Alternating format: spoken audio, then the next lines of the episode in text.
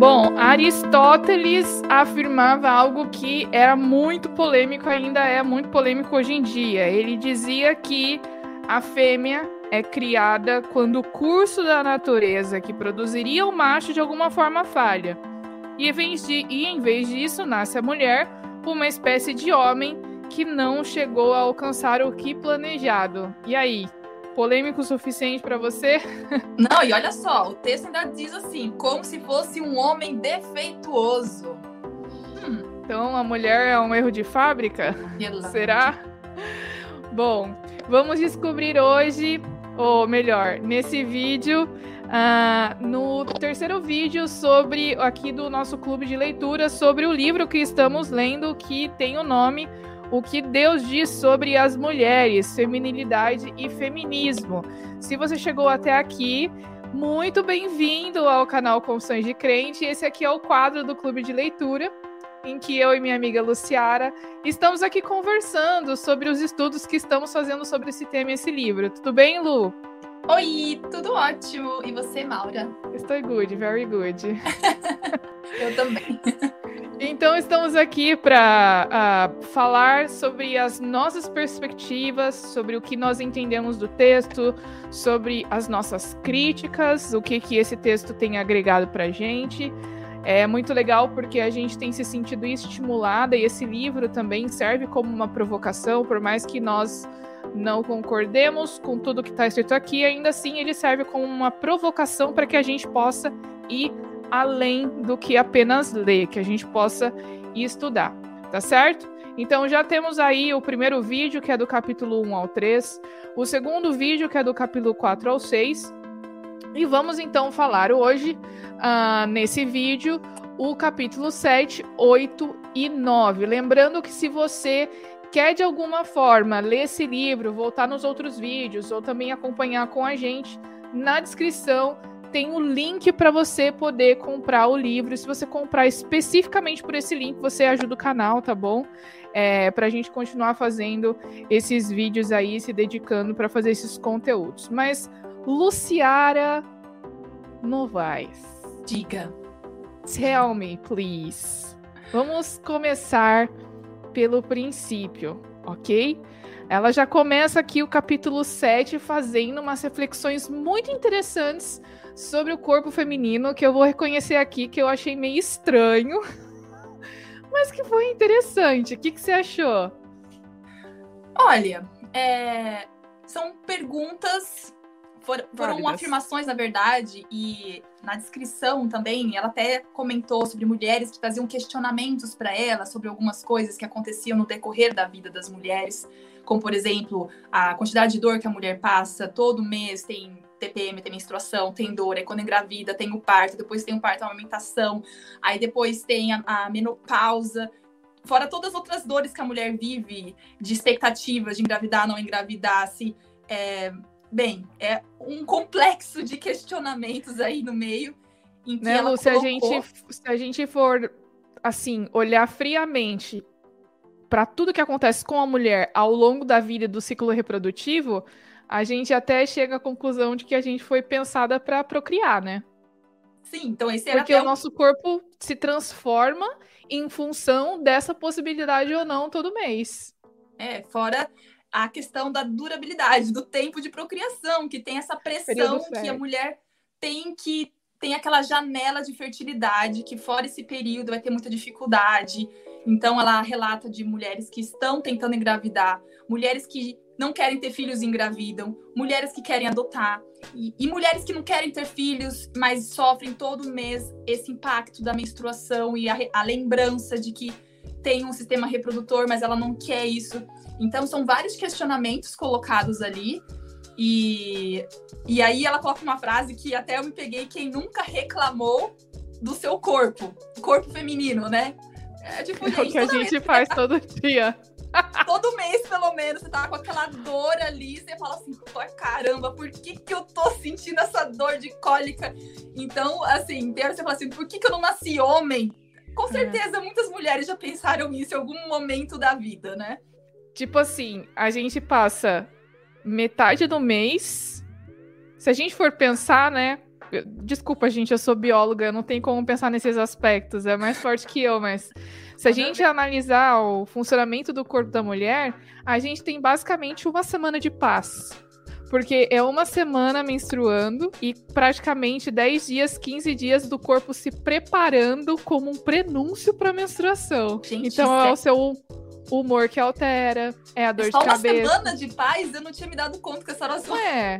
É basicamente a semana depois da menstruação e no período fértil, querida. Depois o corpo já começa a se preparar de novo para a próxima menstruação, se você não ficar grávida, entendeu?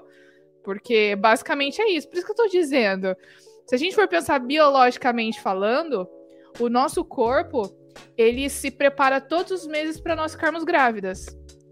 No momento em que isso não acontece, a gente menstrua. Uhum. Entendeu? Quando a gente vai pensar, é, eu vejo basicamente por mim, a gente tem uma semana de paz, basicamente, né?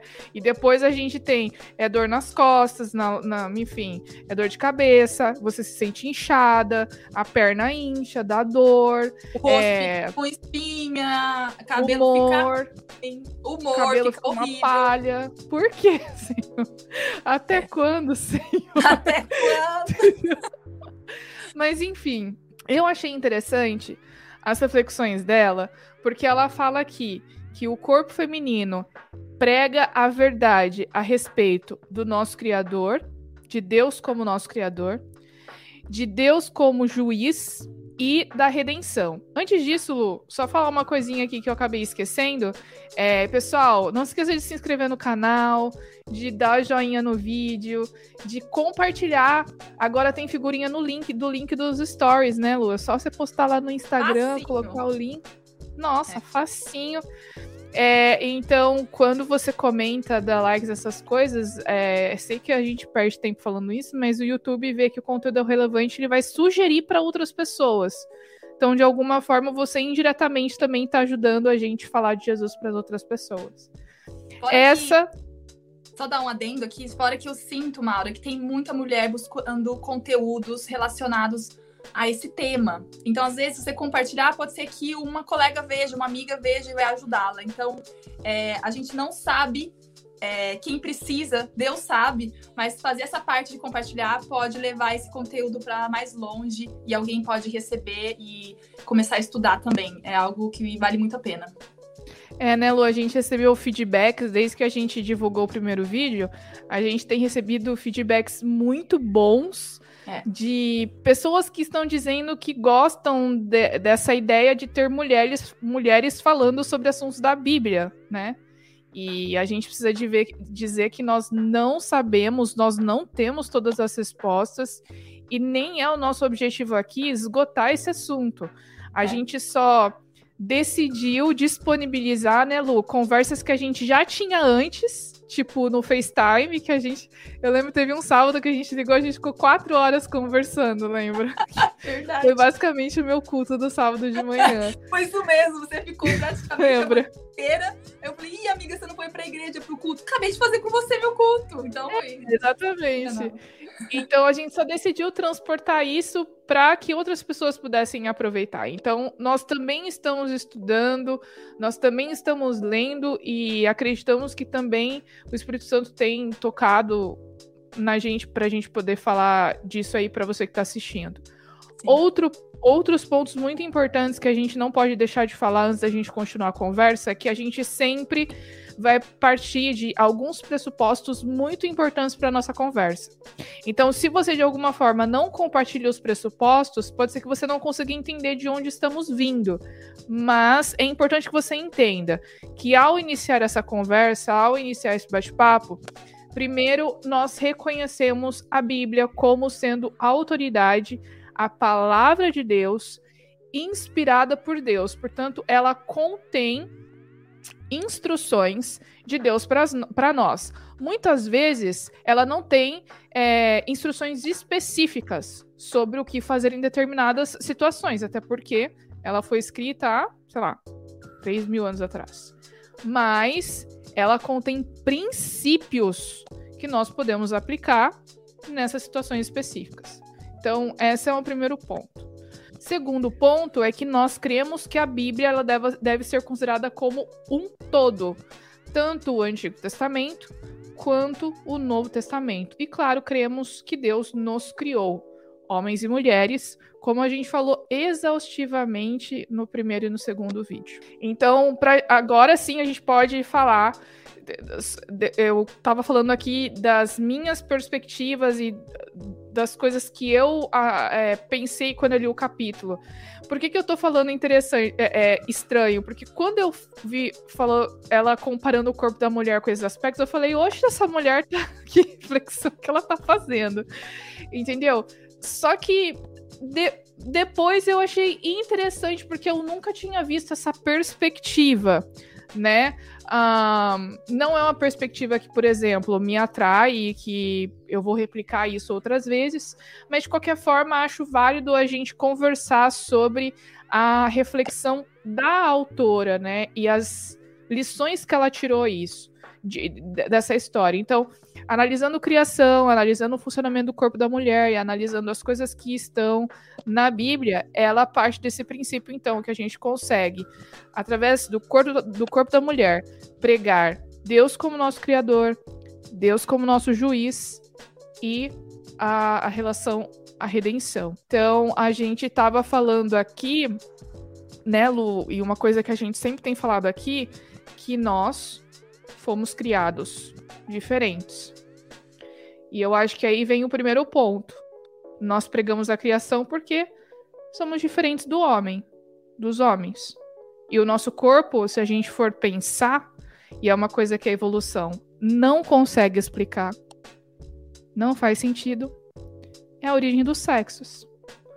Porque o homem e a mulher foram criados complementares, num encaixe perfeito, em todos os sentidos, né? E, e é o que é mais, mais incrível no corpo da mulher, que por mais que a ciência não consiga explicar a evolução, como você falou, não consiga explicar, né, a, a complexidade de um corpo feminino, como que o corpo feminino consegue criar um outro ser que vai se também distinguir ali entre homem e mulher e vai criar dentro de pequenas células um corpo com órgãos e tudo, e vai se tornar um ser pensante. É um milagre, né? Capaz de fazer escolhas é uma coisa incrível. Então, só da mulher ter esse poder de procriar, gente, é uma coisa assim. E assim, eu não sou mãe ainda, mas eu converso com amigas que têm filhos ou que estão é, grávidas e elas falam: Lu, é incrível, cada vez que eu vou no médico, faço ultrassom, aí o coraçãozinho se formou, ah, agora eu agora eu tenho fígado, agora isso, os órgãos estão perfeitos, tá tudo certinho. Cada semana que passa, vai crescendo e multiplicando essas células, pois a criança nasce. Então elas ficam, as mães, quando ganham seus bebês, acho que a mulher que é mãe pode dizer isso até com mais propriedade, ficam encantadas em ver como que elas foram capazes de criar um ser dentro delas mesmas e hoje essas pessoas são pessoas aí vivendo as suas vidas. É algo que faz a gente refletir e na bênção que Deus colocou, nessa também nesse, nesse dom que Deus colocou para as mulheres. Então, uma coisa que o livro também me fez pensar muito é que, infelizmente, por muitos séculos, e a gente. Você começou com uma frase bem polêmica do filósofo grego Aristóteles, falando que a mulher foi um defeito de fábrica.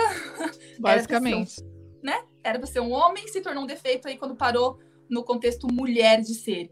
Só que pensa, esse era um homem super importante na época. E ele fala uma coisa dessa, o que, que acontece com o valor da mulher perante uma sociedade? Fica totalmente desvalorizada a mulher. É como se fosse um erro. E aí, depois, em outras culturas, por exemplo, como cultura grega, as mulheres elas tinham uma conotação sexual muito forte. Tinha as deusas é, gregas, né? Então, a deusa grega Afrodite. E também tem a deusa romana Vênus, que eram mulheres, mulheres poderosas para a fertilidade. Então, eu fiquei pensando, Satanás, ele quis realmente desvalorizar ou valorizar demais o contexto de mulher dentro do contexto assim do é, planeta Terra. Porque se você valoriza demais o corpo e as virtudes que a mulher tem da fertilidade, aparece uma deusa da fertilidade. Aí vem um grego que desvaloriza a mulher. E esse não era o plano de Deus. Como você mesmo falou no texto, é, que também me chamou muita atenção, a autora ela fala que como que é que você falou que Deus ele vem ah, como que é que você falou? Em três pontos. É, assim através... o corpo feminino ele prega a verdade a respeito criação, de Deus criador e o juiz e na redenção e redenção. Exato. Então na criação porque Deus sabendo de todas as coisas antes de de criar Eva Deus já sabia que Eva iria comer do fruto que ia oferecer para Adão, Adão ia comer e eles iam cair em pecado. Mesmo assim, Deus falou assim: Eu vou criá-los. Eu vou criar esses filhos para eles procriarem e eu vou um dia na terra e vou morrer por eles para salvá-los. E aí que vem Deus usando a mulher para a redenção. Por quê? Como que você faz essa associação de que Deus vai utilizar da mulher para fazer a redenção da raça humana? Porque é através da mulher que ele vai nascer na Terra para poder salvar a raça humana. É outra coisa que me falou para pensar: caraca, Deus sabia que ele teria que vir morrer por nós. E foi a mulher que comeu do fruto no início. E mesmo a partir disso, ele falou: e por ela eu vou salvá-la. Através uhum. dela eu vou também salvar os meus filhos. É, você falou aí do aspecto da redenção, né? Que através então da mulher viria o Messias, o Salvador, o Deus que veio em carne, que se transformou em carne para morrer por nós aqui, cumprindo a profecia e o plano da redenção. Tem a questão do Criador, que a gente já falou, que Deus criou, nos criou diferentes, mas ao mesmo tempo complementares. E tem a questão do juiz, que é essa questão que a gente está falando, que todo mês nós somos lembradas que nós temos a possibilidade de se reproduzir, de ter filhos, né? Só vem sem custo. Isso vem com dor. E foi uma das primeiras maldições, né, que Deus, que Deus colocou sobre a mulher, porque ela teria dor no parto, né? Então, a, a gente vê também esse aspecto que é uma consequência do pecado. E a gente vê que as maldições, elas não são uma imposição de Deus, não é algo que Deus traz de propósito para sua vida só porque você não obedece ele. Pelo contrário, Deus coloca as leis e os estatutos para que nós possamos ter bênçãos por causa não do cumprimento em si, mas porque essas leis é, são para o seu bem, porque é, é, essa, essa lei vai fazer com que você viva em harmonia com a sua família, com o seu próximo, com que você seja próspero, aquela coisa toda. E não porque Deus quer que você cumpra um monte de regra. Porque no uhum. final aquilo é para o seu bem. E a maldição, a gente vê que é uma consequência do pecado e é uma consequência das nossas escolhas às vezes elas vêm por causa do conflito que a gente vive, do grande conflito. Mas essas maldições, elas são consequência do pecado. E a dor do parto é uma consequência do pecado, né? E todas as transformações que a gente passa, que a gente está falando aqui, também a gente sente dessa forma por causa da consequência do pecado. A gente falou no primeiro vídeo, no segundo eu não lembro, que Adão e Eva teriam filhos mesmo se não tivessem pecado, porque Deus os abençoou com essa capacidade de reprodução. Então, talvez o corpo da mulher também pudesse passar por essas modificações, mas ela não sentiria da forma que a gente sente, né? Então, é, eu achei bem, bem interessante. A autora fala que o corpo feminino prega as boas novas. É uma perspectiva bem interessante a respeito do corpo da mulher, né? É, eu acho que me pegou nessa, nesse ponto que ela fala que o corpo da mulher prega esperança também. Quando uma mulher que não pode engravidar engravida, isso é, um, é um, uma mostra do amor de Deus. E é um relato, existem vários relatos na, na Bíblia que mostram de mulheres que eram é, que não podiam engravidar, estéreis, e que mesmo assim Deus foi lá e operou um milagre na vida delas. E, e essa, esses relatos mostram esperança para os nossos dias hoje, sabe? Como que nós podemos nos apegar à palavra de Deus, a esses relatos, à história dessas mulheres e acreditarmos que Deus pode também fazer milagres nas nossas vidas. Eu tenho muitas amigas que estão tentando engravidar, tenho amigas que estão grávidas, tenho amigas que perderam seus filhos. São dores que só quem vive sente o que é você ter um aborto espontâneo. O que é você perder um filho, mesmo que seja, seja no início da sua gravidez. Talvez ninguém vai estar tá sabendo. Só você e seu marido, alguém da sua família. Mas Deus sabe, ele reconhece essa dor que você está vivendo. E ele vai cuidar dessa mulher. Ele vai cuidar dessa dor, ele vai acalmar esse coração. Deus sabe das famílias, das mães, das mulheres que estão tentando adotar uma criança. Gente, é um processo super demorado conseguir adotar uma criança, não é fácil. Eu tenho amigas que estão tentando engravidar, não conseguem engravidar. Então, quando a gente lê relatos da Bíblia que mostram mulheres que não podiam ter filhos e conseguem ter filhos, é como se fosse um, um conforto e traz esperança de que Deus também está cuidando da vida da vida dessa mulher, da vida da sua vida, das suas lutas e também está cuidando das suas dores. Porque Deus sabe de tudo, ninguém mais. Tem dores que só a mulher sabe, só ela sente. Mas Deus sabe e Deus cura, Deus cicatriza. Tem duas, duas histórias bem emblemáticas nesse sentido, né, Lu? É, eu acho que são dois pontos que eu queria comentar em cima do que você falou. O primeiro dessas histórias, a gente tem Sara e a gente tem Ana, né? Então, Sara ali, junto com Abraão, seria a mãe de uma grande nação. E a gente vê o quantos eles esperaram. E a gente vê que Deus cumpriu a promessa que ele havia feito né? Então, se ele cumpriu essa promessa para Sara, por que, que ele não cumpriria as promessas que ele fez para nós? Eu acho que isso é uma coisa importante. Outra coisa é em relação ao aborto, eu acho que a gente pode aproveitar é, a oportunidade não para a gente se estender e fazer desse vídeo o tema central, mas de dizer que Uh, o aborto espontâneo ele acontece, infelizmente, por uma série de motivos, mas uh, não é só porque Deus te deu esse corpo que você pode fazer o que você bem entender com o seu corpo. Lembrando que Paulo fala que esse corpo não é nosso.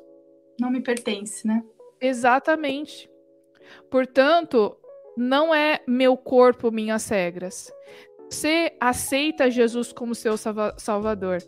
E, você, e se você se submete a ele, se você decide, lembra que a gente está falando de livre-arbítrio, você decide, a gente vai falar de submissão daqui a pouco, né? Se submeter a Cristo, é, você entende que o seu corpo não é seu, ele não te pertence. Ele é templo do Espírito Santo. Portanto, a frase de ordem, uh, meu corpo, minhas regras, não se aplica a você. Então você não tem o direito de simplesmente terminar uma gestação.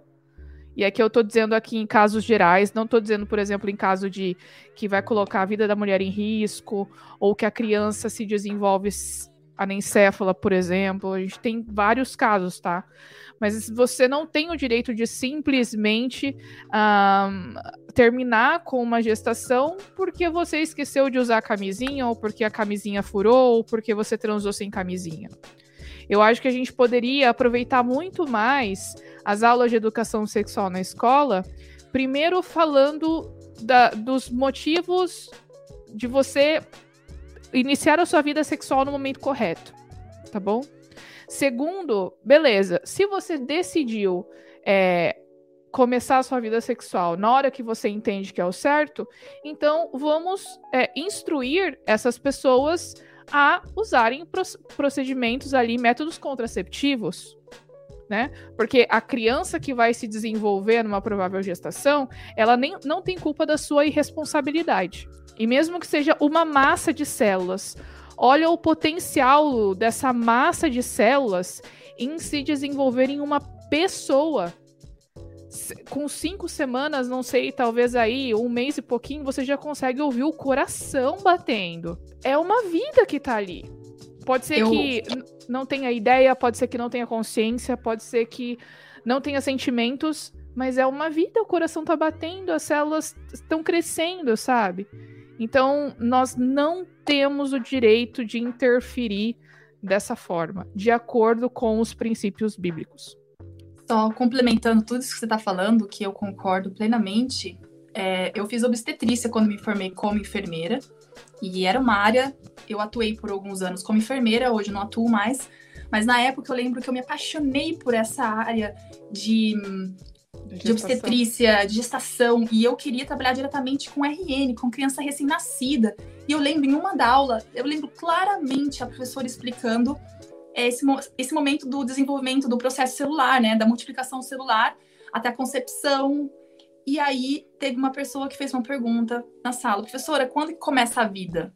Em que momento que é o espermatozoide, o óvulo se fecundaram, ele está ali no útero, está se nidando, né? O processo de nidar é o verbo que a, a... nidação.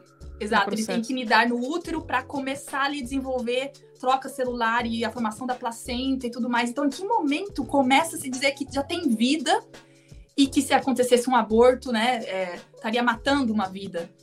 E, bem, ali foi uma discussão acalorada, porque. É porque é mais filosófica, né, Lu?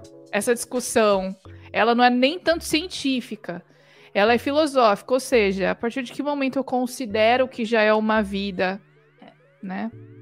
Só que então você fala assim, ah, com, a partir de cinco semanas, cientificamente já tem coração e, ok, já tem coração, mas já tinha outras coisas antes. Então, é, a, as células, a multiplicação celular, ela acontece antes mesmo daquele embriãozinho nidar no útero.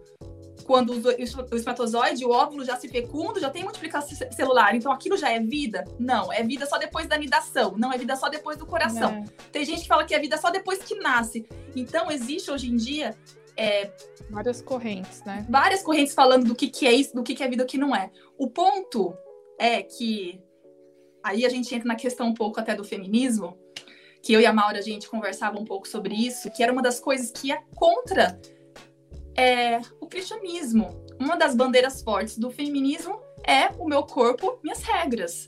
Então, uma das bandeiras fortes é do aborto. Como que eu cristã, que eu defendo o direito à vida, vou ser, vou compactuar com isso?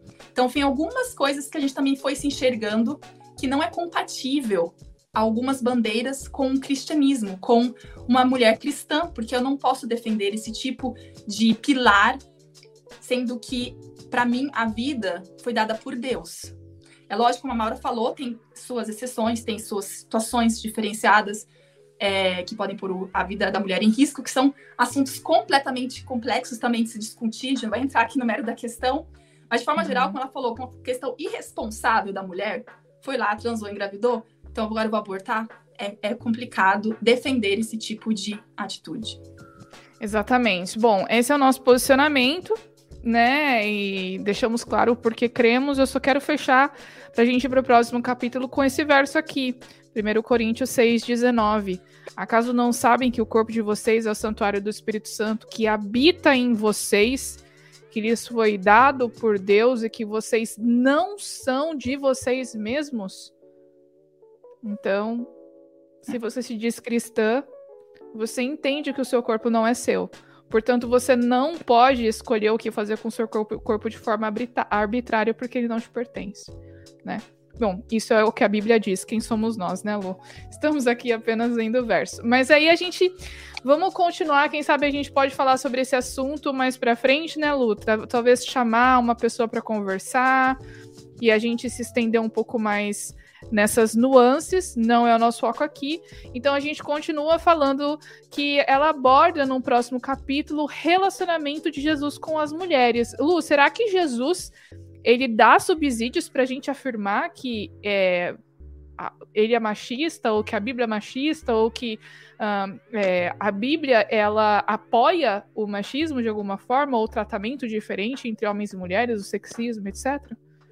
Pelo contrário, se a gente estuda a Bíblia considerando a contextualização cultural, histórica, linguística e alguns outros pontos que é considerado hermenêutica, que é a ciência técnica de analisar textos bíblicos, a gente consegue compreender de uma forma muito mais clara a mensagem que está ali naqueles textos. Tem textos que são difíceis de serem interpretados, mas se analisado de uma forma correta levando esses pontos em consideração, a gente tem uma visão de um todo muito mais clara. O problema que a gente enxerga hoje em dia é que as pessoas elas ouvem dizer e tiram conclusões do que acharam que entenderam de outras pessoas, nem foram tirar suas próprias conclusões estudando a fundo aqueles textos. Esse é o problema, porque aí vem as falas de machistas, sexistas, porque não estudaram a fundo os textos para entender o real sentido por trás daquela mensagem. Então, assim, na minha experiência, eu estou buscando, e como você falou, e eu também falo aqui, a gente não tem todas as respostas, a gente está em busca disso. E cada vez que a gente tem, eu sinto pelo menos algum incômodo, alguns textos, e vão ter textos aqui que eu me senti super incomodada, a gente vai relatar isso mais pra frente, em que eu orei e falar assim, Senhor, fala comigo, porque esse texto eu não tô entendendo e eu não tô concordando com isso. Mas eu confio que do meu jeito de interpretação tá errado, então me mostre a forma certa. E Deus me mostrou. Então, quando a gente também tem essa clareza de e essa humildade, falar assim, Senhor, me mostra, eu quero aprender e corre atrás do entendimento, a gente começa a enxergar da forma clara como as coisas são. E esse capítulo especificamente, que diz um homem como nenhum outro, é... tem pessoas que questionam, né? Por que, Jesus é em forma de homem? Aquela luta do sexo, né? Tipo, então as mulheres questionam por que, Jesus era um homem, e aí tem muita mulher que rejeita Jesus por ele ter vindo em forma de um homem. Então existem pessoas que, mulheres que têm essa rejeição por causa disso. Só que a gente consegue encontrar muitos textos na Bíblia que mostram o amor que Deus teve com as mulheres enquanto ele estava aqui na Terra. É, e são histórias lindas e momentos muito únicos que aconteceram primeiro com mulher, não com homem. Por exemplo, contar a história aqui é, da, da mulher samaritana ela foi a primeira pessoa que ouviu da boca de Jesus que ele era o Messias. Os, os, discípulos não tinham ouvido, os discípulos acompanhavam Jesus 24 horas por dia. Jesus já tinha feito um monte de milagres, passado por um monte de gente, e Jesus não tinha em nenhum momento para nenhuma pessoa ter falado: Eu sou o Messias que vocês estão esperando. Mas ele falou para uma mulher. A primeira pessoa foi uma mulher. Gente, olha que privilégio. Então, não é uma coisa que a gente pode simplesmente ler e passar desapercebido. Teve uma outra, um outro exemplo que eu marquei aqui, que também que é muito importante, é sobre a mulher que sofria de muitas dores e toca no manto, na barra de da sangue, roupa. né? Exato. Ela tinha há, há vários anos um fluxo de sangue que continua e que, só para contextualizar, né, Lu? É, de acordo com as leis judaicas, as mulheres que tinham um fluxo de sangue eram consideradas impuras, né? Então, normalmente, as mulheres ficam menstruadas e a orientação era que ela deveria se afastar da convivência com o homem ou de tocar no homem, enfim, durante os sete dias do fluxo, certo? E aí a gente tem os motivos que, né, Deus fazia isso para proteger as mulheres, porque a gente sabe que esse período é muito difícil, às vezes o cara não entendia, chegava lá querendo fazer sexo com ela e a mulher naquela situação complicada, né? Então, só que essa mulher, ela simplesmente, ela viveu a vida, tipo, menstruando, basicamente, que o fluxo de sanguíneo não parava, né? Então ela era considerada impura, párea, ela já tinha gastado tudo que ela tinha e não foi suficiente. E a fé dela era tão grande, e ela vivia a consequência do pecado, que a gente acabou de falar no, no, no capítulo anterior, o corpo da mulher sofrendo as consequências do pecado, então ela ficava no fluxo de sangue contínuo, então imagina o quanto que essa mulher sofria, e mesmo assim, ela tinha fé e acreditava que só de tocar um pouquinho ali do toque ela poderia ser curada. Que, que fé é essa, Maura? Que fé é essa? Só de tocar você vai ser curado, né? Então, essa mulher ensina muita coisa para mim. E Deus, assim, Jesus estava no meio de tanta gente, de um monte de discípulos. E essa mulher nunca conseguiria chegar perto de Jesus por ela estar impura. Mas ela fez tudo que ela podia, ela sabia que aquele era o momento exato que ela poderia ter a chance de ser curada. E aí, pela fé dela, Jesus sente que saiu o poder de dentro dele e curou aquela mulher na mesma hora. E ele para tudo, ele para tudo que está fazendo. Tinha pessoas ali importantes do lado de Jesus, os discípulos, um monte de gente. Uma multidão, né, Lu? Uma multidão. Ele para para atender aquela mulher. E ela não falou nada, ela simplesmente tocou. E ele fala assim: Filha, a tua fé te salvou, te curou.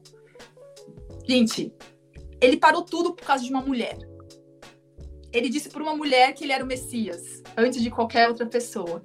E o terceiro exemplo que eu tenho anotado que foi assim, um que me marcou muito, porque eu tive uma experiência parecida. Meu, calma, vamos explicar, né? Eu tive uma experiência parecida, não que eu estava lá com Jesus. Mas só contextualizando, é, nos tempos bíblicos, as mulheres não podiam estar nos templos é, adorando ou ali tinha um lugar reservado. Estudando a palavra, né? Exato. Elas não podiam. Parece que até um certo momento as mulheres podiam estar, e depois que tinha um momento mais, mais formal, só os homens ficavam e as mulheres não podiam ficar no mesmo ambiente. E até o momento que elas podiam ficar, elas tinham que ficar no fundo do templo, elas não podiam ficar no meio dos homens. Então, elas tinham que cobrir a cabeça, ficar no fundo, separadas, e não podiam receber os ensinamentos mais complexos né, do, do da palavra.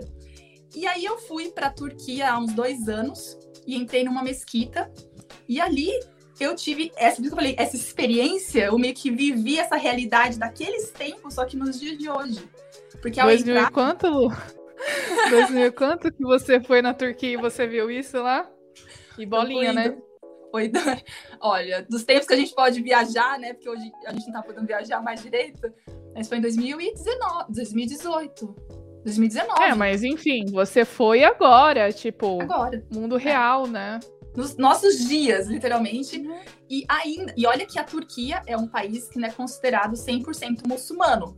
Então, quando a gente foi lá para Istambul, onde eu visitei é, as sinagogas e, e, as mesquitas, quer dizer, é, a mulher que estava explicando a cultura para a gente disse que 50% da população é muçulmana e 50% não é. Então, as mulheres não são obrigadas a usar o lenço. Então, existe uma flexibilidade nas culturas, na parte religiosa, mas mesmo assim, dentro do templo, ainda é bem rigoroso. E aí eu pude entender quando eu li esse texto, que eu vou falar logo à frente, que ainda hoje, lá nesse país que nem é tão rigoroso, as mulheres não podem entrar sem estar com véu e elas precisam ficar na parte de trás. Ainda hoje as mulheres são têm a segregação dos sexos, né? E aí quando eu li o texto que fala de tá em Lucas, capítulo 10, verso 38 e 39, fala que Jesus estava ali pregando e falando, e Maria estava ali sentada no meio de todos, homens, pessoas normais, e ela, uma mulher, ouvindo Jesus no meio das outras pessoas. Então, se naquela cultura, naquele momento, naquela época, mulher não podia ficar no meio dos homens ao ouvir uma mensagem, a uma pregação, Jesus ali já estava quebrando tudo, né? A mulher estava no meio e Jesus não estava fazendo segregação de é. ninguém. Ela estava ali como em pé de igualdade com os homens, ouvindo na ponta ali, né? na ponta dos pés de Jesus tudo que ele falava para não perder uma palavra. Não, eu tava falando, então isso me encanta ver essa é, a forma como Jesus não fez distinção, não fez segregação, não não valorizou uma pessoa mais que outra. Não, ele veio para servir, ele tratava as mulheres, até o meu ver, às vezes, até colocava a mulher como prioridade. Porque a gente viu aqui o exemplo que ele falou para Maria Madalena que ele. Para Maria Madalena ou foi para a Samaritana? Samaritana, que ele é o Messias. Ele parou tudo para dizer para a filha que estava curada. Então, parece até que às vezes as mulheres tinham um cuidado especial de Jesus. É, é, é, interessante, né? E assim, desculpa, eu não consigo não falar de The Chosen, porque. é, tipo assim, você quer me ver chorando, me bota pra assistir The Chosen. É muito bom, porque né? Porque parece que, tipo, é como se Jesus estava olhando para mim, conversando comigo, sabe? Eu fico pensando assim, como que seria? Então, na história da Samaritana, tipo, Jesus, ele foi para aquele poço especificamente para falar com ela. Uhum. Ele sentou e ficou esperando ela. E ele sabia aspectos da vida dela muito específicos, como o fato dela não ser casada e ter tido não sei quantos maridos, né? A gente vê, como você falou aí belamente a respeito dos outros exemplos, e que entre os seguidores de Jesus, junto com os discípulos, haviam mulheres que aprendiam e estudavam. Inclusive, isso era uma coisa que chamava a atenção dos fariseus, porque como onde já se viu ter mulher junto com o rabino, com o professor? Porque não podia, né? né? Exatamente. Então, é, tem até uma situação lá em que eles querem provar que Jesus curou no sábado e a, e a testemunha era mulher. Tipo assim, mas você tem uma testemunha mulher? Como assim? Tipo, entendeu?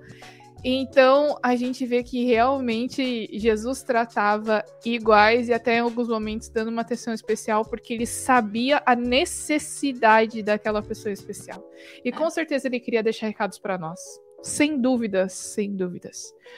E aí, Lu, a gente já passa para o próximo capítulo, Mas que antes... é o capítulo. Sim. Só para finalizar, vai. porque o último exemplo que eu tinha aqui, para mim é sensacional. Gente, qual foi a primeira pessoa que apareceu para Jesus quando ele ressuscitou? Lógico, Maria Madalena. Maria, Maria Madalena foi a primeira pessoa com que Jesus falou. Então, assim, é mais um exemplo de como é, Deus valoriza as mulheres. Isso está registrado em Marcos 16, 9.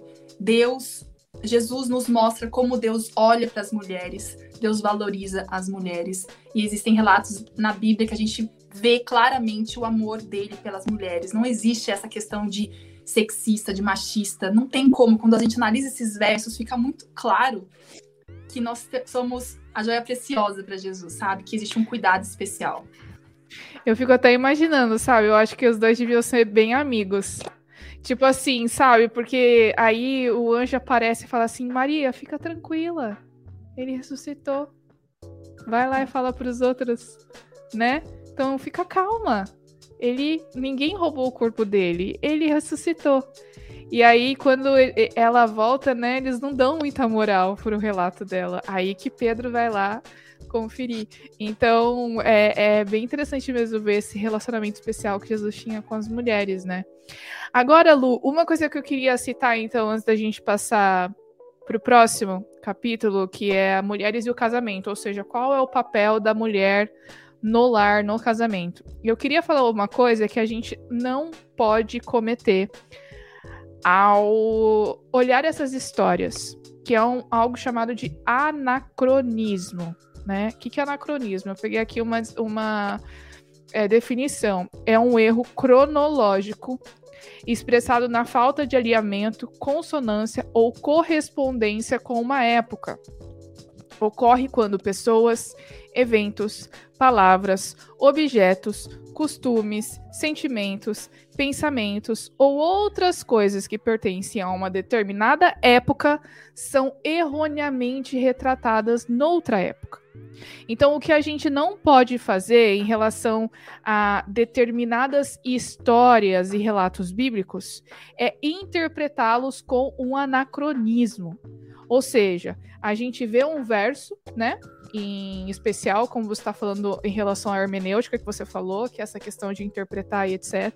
Você vê um verso, e aí você tira aquele verso do contexto e faz todo um discurso em cima desse verso para falar que a Bíblia é machista. Mas espera aí, será que eu posso transportar esse exemplo de dois mil anos atrás para a época que eu tô agora, em que o costume é diferente, em que a cultura é diferente, em que, uh, enfim, tudo é diferente, é o que a gente estava falando, né? O, a Bíblia, ela não tem recomendações muitas vezes muito específicas, mas os princípios podem ser aplicados nas diversas situações. E a gente vai falar sobre isso agora, né? Porque um, um assunto que traz muita treta no meio evangélico, etc., é a questão da submissão né?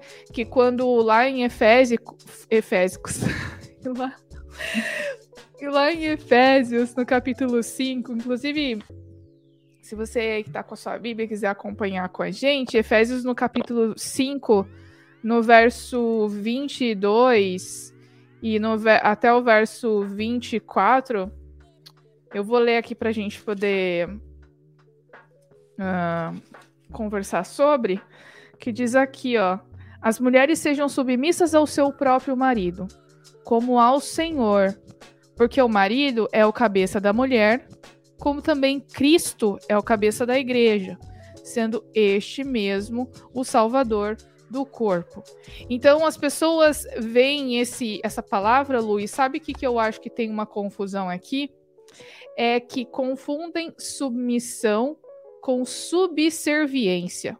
Ser submissa não é ser um servo ou não é ser um empregado, não é ser uma pessoa é, que vai abaixar a cabeça e só ouvir e obedecer tudo como se fosse um robozinho. Ser submisso, de acordo com os princípios bíblicos, é reconhecer que no lar existe uma hierarquia e que Deus constituiu ao homem a cabeça dessa hierarquia. E a gente já falou aqui muitas vezes, né, Lu, que homens e mulheres são iguais, têm o mesmo valor, mas os papéis são diferentes. E olha só que interessante, Lu. Essa hierarquia, ela reflete uma outra hierarquia, que é a hierarquia que tem na Trindade, por exemplo. Uhum. Né? Tem aqui um verso que eu separei em João. Se você quiser conferir aí, confira. Lembra que a gente falou no outro vídeo para você acompanhar os nossos vídeos com a Bíblia aberta. Então, aqui em João, no capítulo 6, no verso 38, olha só o que, que diz. Porque eu desci do céu não para fazer a minha própria vontade, e sim a vontade daquele que me enviou. Então, Jesus aqui, ele veio, ele também está na Trindade, os três têm um, o mesmo valor, estão em pé de igualdade, mas existe uma hierarquia. E a gente vê que Jesus, nessa hierarquia, era submisso a Deus Pai. Porque ele fala aqui: eu não desci para fazer a minha própria vontade, e sim a vontade daquele que me enviou. Sim. E tem uma então... coisa interessante, porque depois Jesus depois que ele morre aqui na terra e ele volta para o céu para ser recebido lá em glória por Deus Pai, Jesus envia o Espírito Santo também para a terra. Então, é a hierarquia funcional. Cada um Exato. tem o seu papel. E essa hierarquia funcional existe também dentro do núcleo familiar, do núcleo conjugal.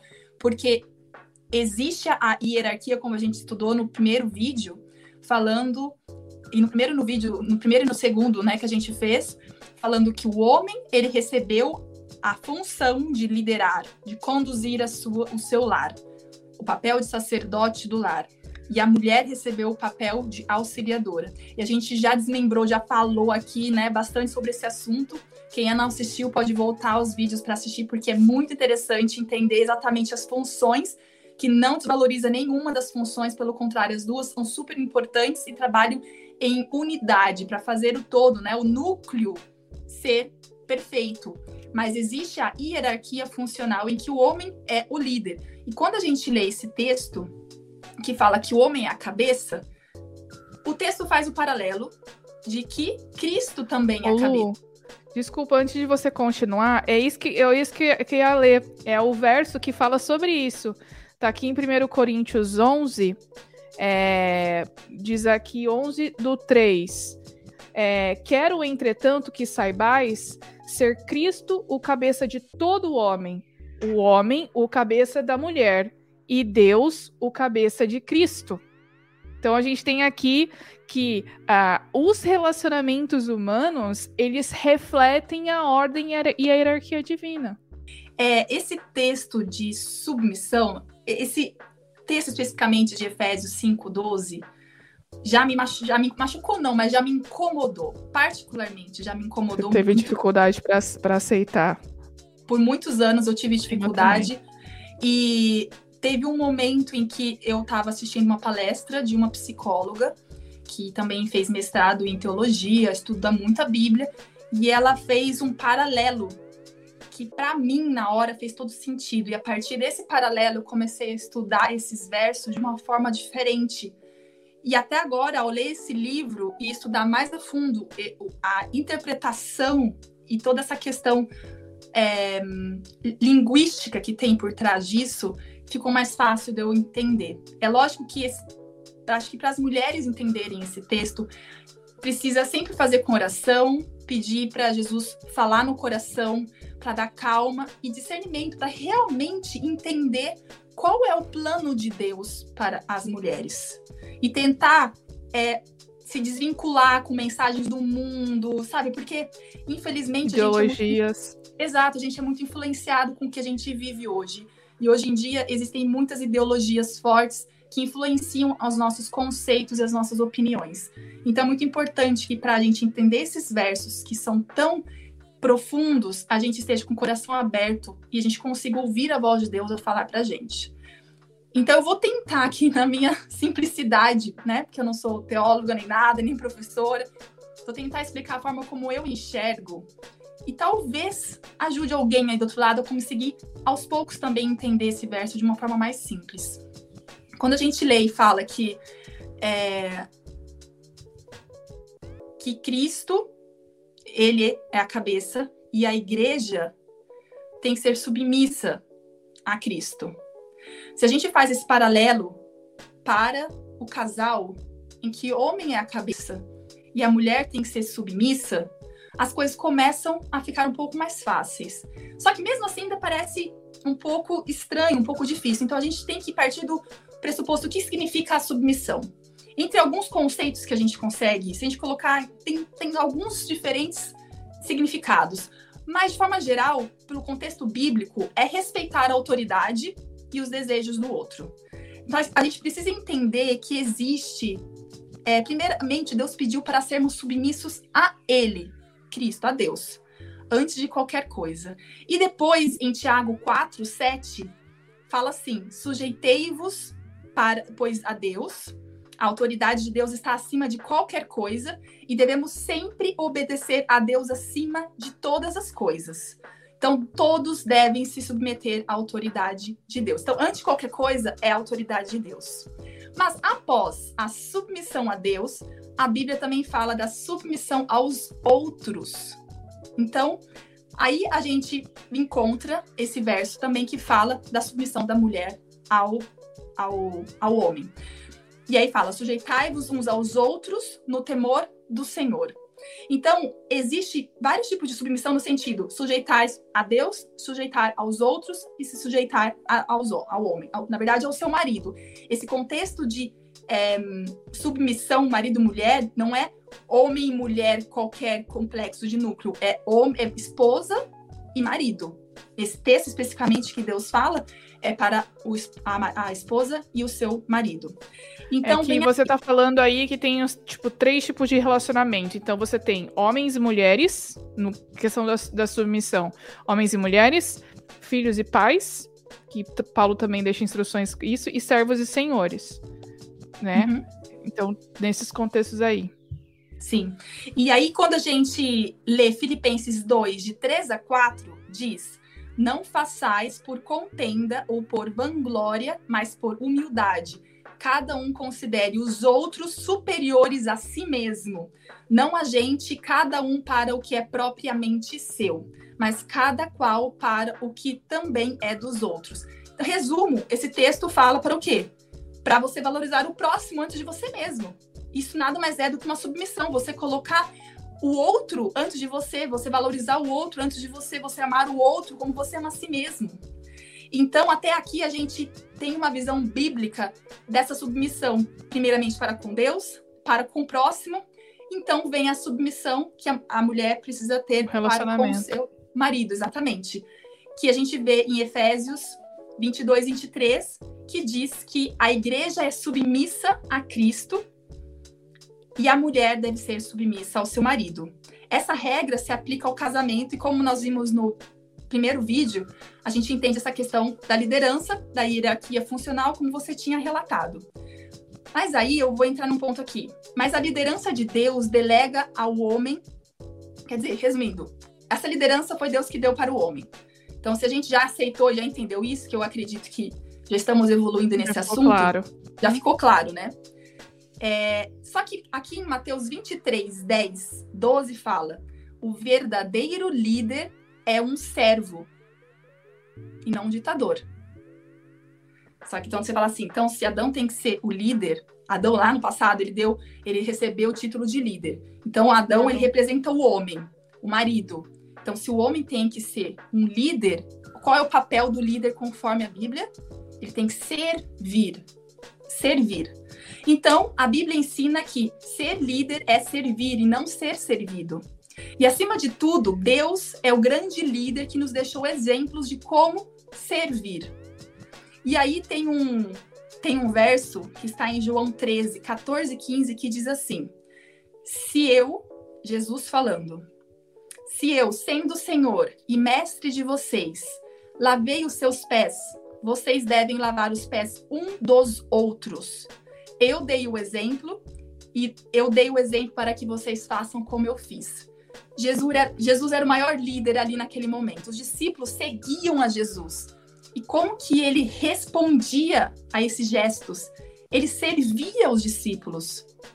E ele Jesus... fala aqui no, no 16, Lu, ó, desse verso 13 de João. Em verdade, em verdade, em verdade vos digo que o servo não é maior que o seu senhor, nem é. o enviado maior que aquele que o enviou. Pois é. Então, se a liderança exige humildade e respeito, o verdadeiro líder não pode ser egoísta. Ele não pode pensar no seu próprio ego, muito menos na sua própria vontade. Ele busca o melhor para o grupo. Ou dominar, né? Ou dominar, muito menos dominar. Pelo contrário, ele ele serve, né? Então, Jesus, ele foi o maior exemplo de líder que a gente tem na Bíblia. E por isso que o paralelo entre Jesus e o homem é muito importante, porque o homem precisa se espelhar em Jesus para ele ser o líder da casa. Então, eh, em Efésios 5, 25, lemos que o marido deve se sacrificar pela sua esposa, ao ponto de dar a sua vida por ela. E a esposa deve tratar o marido com respeito. Então, gente, quando a gente começa a entender o paralelo entre Cristo e o homem, fica mais fácil a gente conseguir enxergar que o trabalho do homem não é assim, só amar a sua esposa como algumas pessoas interpretam. Ah, ama a sua esposa e a mulher seja submissa. Não, uhum. o homem, ele precisa ser o reflexo de Jesus dentro da casa ele tem que servir, ele tem que cuidar, ele tem que dar o exemplo. Da vida. De tudo. Então, o marido é a cabeça do lar, como Cristo é a cabeça da igreja. O papel do marido é de liderança. Uma liderança inspirada na liderança de Cristo. E Cristo veio aqui para servir. O marido tem que servir. Os maridos precisam amar as suas esposas como Cristo amou a sua igreja. E Cristo não só amou, como se entregou por ela. O homem tem que ser capaz de ter que se sacrificar pela sua esposa se for necessário.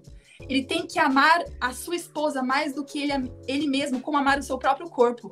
Então você vê que tem tanta coisa que o homem tem que fazer. O homem tem que fazer isso, uhum. tem que ser assim, assim, assim, assim, assim, assim, assim. E aí no final, e as mulheres têm que ser submissas aos seus maridos. Como que uma mulher, frente a tanto amor, há tanto cuidado, não se submete ao seu marido? Como que uma igreja vendo um Cristo que deu a sua vida por ele não vai se sujeitar, não vai servir a Cristo? Quando esse paralelo é feito entre Cristo e igreja, entre homem e mulher, é mais fácil a gente conseguir entender qual era a intenção, qual era o objetivo por trás da profundidade dessas palavras. A gente tem que entender um contexto por trás e principalmente olhar para Cristo para ver como ele agiu, para a gente conseguir entender o objetivo por trás dessa, desses versos. Drop the mic. Mas eu acho que é isso, Lu. Você pegou todos os pontos importantes. A gente mostrando que esse assunto não é só sim, tão simples, não é só ler um verso que tá tudo né, explicado.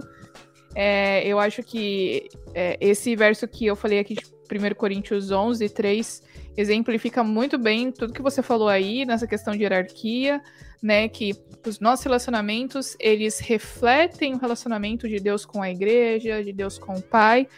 E aqui em 1 Coríntios 11, de 11 a 12, fala exatamente nessa questão de valor, que não é só porque o homem é o cabeça que ele é mais importante, né?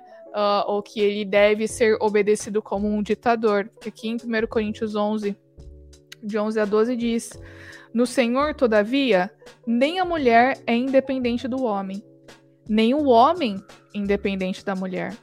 Porque como provém a mulher do homem, assim também o homem é nascido da mulher, e tudo vem de quê? De Deus.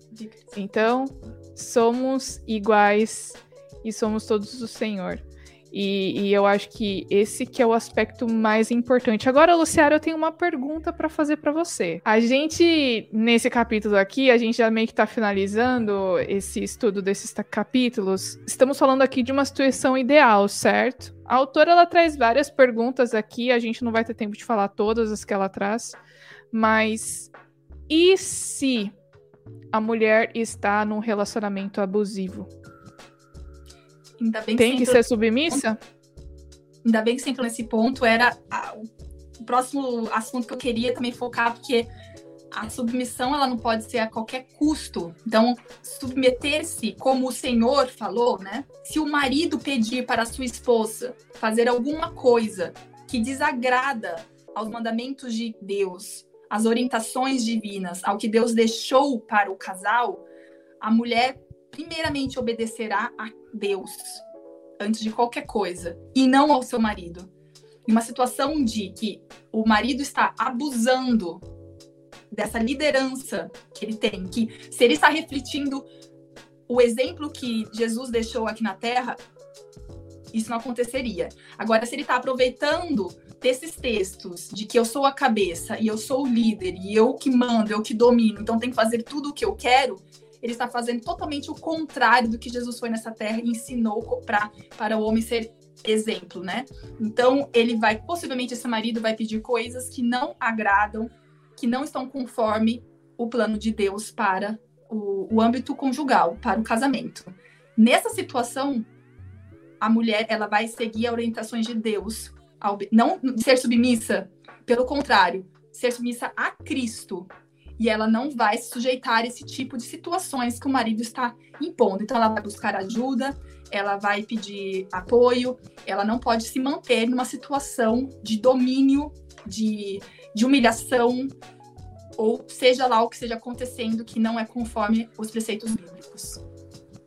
Exatamente. A gente quer deixar aqui muito claro que inclusive a Igreja Adventista tem um programa, um projeto do Quebrando o Silêncio, que todos os anos faz um trabalho relembrando que uh, se existe uma situação de abuso, uh, é, é, abuso infantil também o Quebrando o Silêncio aborda, mas a gente está falando aqui na questão do, do casamento, né? Então, se a mulher se sente abusada moralmente, psicologicamente, fisicamente, sexualmente, e ela chegar para alguém, para um líder religioso e falar sobre isso, e esse líder falar: "Vamos orar, irmã", que isso passa, isso tá errado. Porque abuso deve ser tratado como ilegalidade que é. Sim. Essa pessoa precisa ser denunciada. E esse vínculo afetivo, ele deve ser quebrado. Porque Deus não nos criou para vivermos em relacionamentos abusivos. Nós, como cristãos, temos o dever de sermos contra qualquer relacionamento abusivo.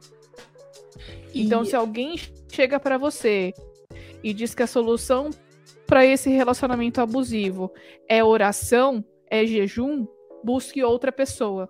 Busque as autoridades. Busque um amigo que você confia, para que ele possa te apoiar nesse momento que é muito difícil. E é importante a gente falar sobre isso, Lu, porque muitas vezes as pessoas não têm ideia de que estão num relacionamento abusivo. Isso é verdade. Então a gente precisa entender o ideal que Cristo quer para nós. Se foge desse ideal, por algum motivo, se você está num relacionamento abusivo, você precisa procurar ajuda, ajuda e quebrar esse vínculo para que você não viva mais nesse relacionamento que nunca foi o plano de Deus para você. É. E só para enfatizar novamente aqui, é, a gente já estudou em outros, nos outros vídeos anteriores que Jesus, ele, Deus, né, criou leis para proteger as mulheres de situações de abuso ele não concorda, ele, ele não permitia esse tipo de situação entre o povo de Deus, entre o povo selecionado. Então, desde o início, Deus tem um olhar diferenciado para proteger as mulheres. Jamais Deus permitiria que essa, essa essa frase de submissão, se fosse ao ponto da mulher se sujeitar a esse tipo de abuso que o homem, no seu, no seu conceito de interpretação de dominador, teria um poder de poder sobre a mulher. É totalmente oposto. Então, se isso acontece, é, está errado. Não é esse o plano de Deus para a mulher, não é esse plano de Deus para o casal. E esse esse relacionamento está sendo abusivo. Então, a mulher tem que procurar ajuda é, e, e esse tipo de abuso tem que cessar. Então, é só para deixar bem claro aqui que Deus não compactua com esse tipo de situação em nenhum momento, e a gente tem deixado isso bem claro durante os vídeos. E isso é mais uma das situações em que algumas pessoas pegam para dizer porque que a Bíblia é machista e sexista. Mas aqui a gente pode quebrar esse, esse argumento quando a gente interpreta da forma correta esse texto. E a gente também mostra que a mulher, numa situação dessa, ela não tem que ficar quieta. Ela não tem que se calar numa situação dessa em que existe um abuso é, físico, emocional, como você acabou de falar. Então, o, o, o ser submissa, como a gente lê no texto, só para deixar claro, ele vem para complementar um relacionamento de harmonia que existe no casamento. Quando o homem, ele reflete as ações que Cristo também teve na terra perante a sua igreja.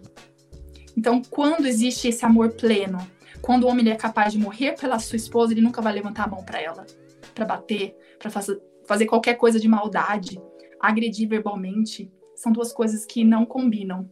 Nós aqui somos uh, a favor dos princípios bíblicos, mas contra qualquer tipo de abuso. Eu acho que a gente pode terminar, né, Lu, essa parte com essa mensagem muito importante. A gente falou de dois pontos importantíssimos e que muitas vezes são muito polêmicos. E não perca! Não perca! Vamos encerrar no próximo vídeo o estudo desse livro. Você vê que ele é bem curtinho. Inclusive, ele não é caro. Você pode, se você comprar ele no Kindle, é até mais barato. E você pode ainda dar tempo de você comprar o livro, seja ele no Kindle ou físico, e ler e continuar com a gente esse estudo, que é bem legal. Não se esqueça que o link está na descrição. E no próximo episódio tem um tema tretão, que é muita Ixi. treta, que a gente vai falar sobre alguns versos que Paulo falou e vamos entender se aquilo é. A gente deve aplicar isso ao nosso contexto de hoje ou não. E também vamos anunciar o nosso próximo livro, né, Lu? Porque o clube de leitura não acaba. Com aqui. certeza. então não perca. Uh, compartilhe esse episódio com os amigos, seja no Spotify, seja no YouTube. E a gente se vê no próximo. Até! Beijo!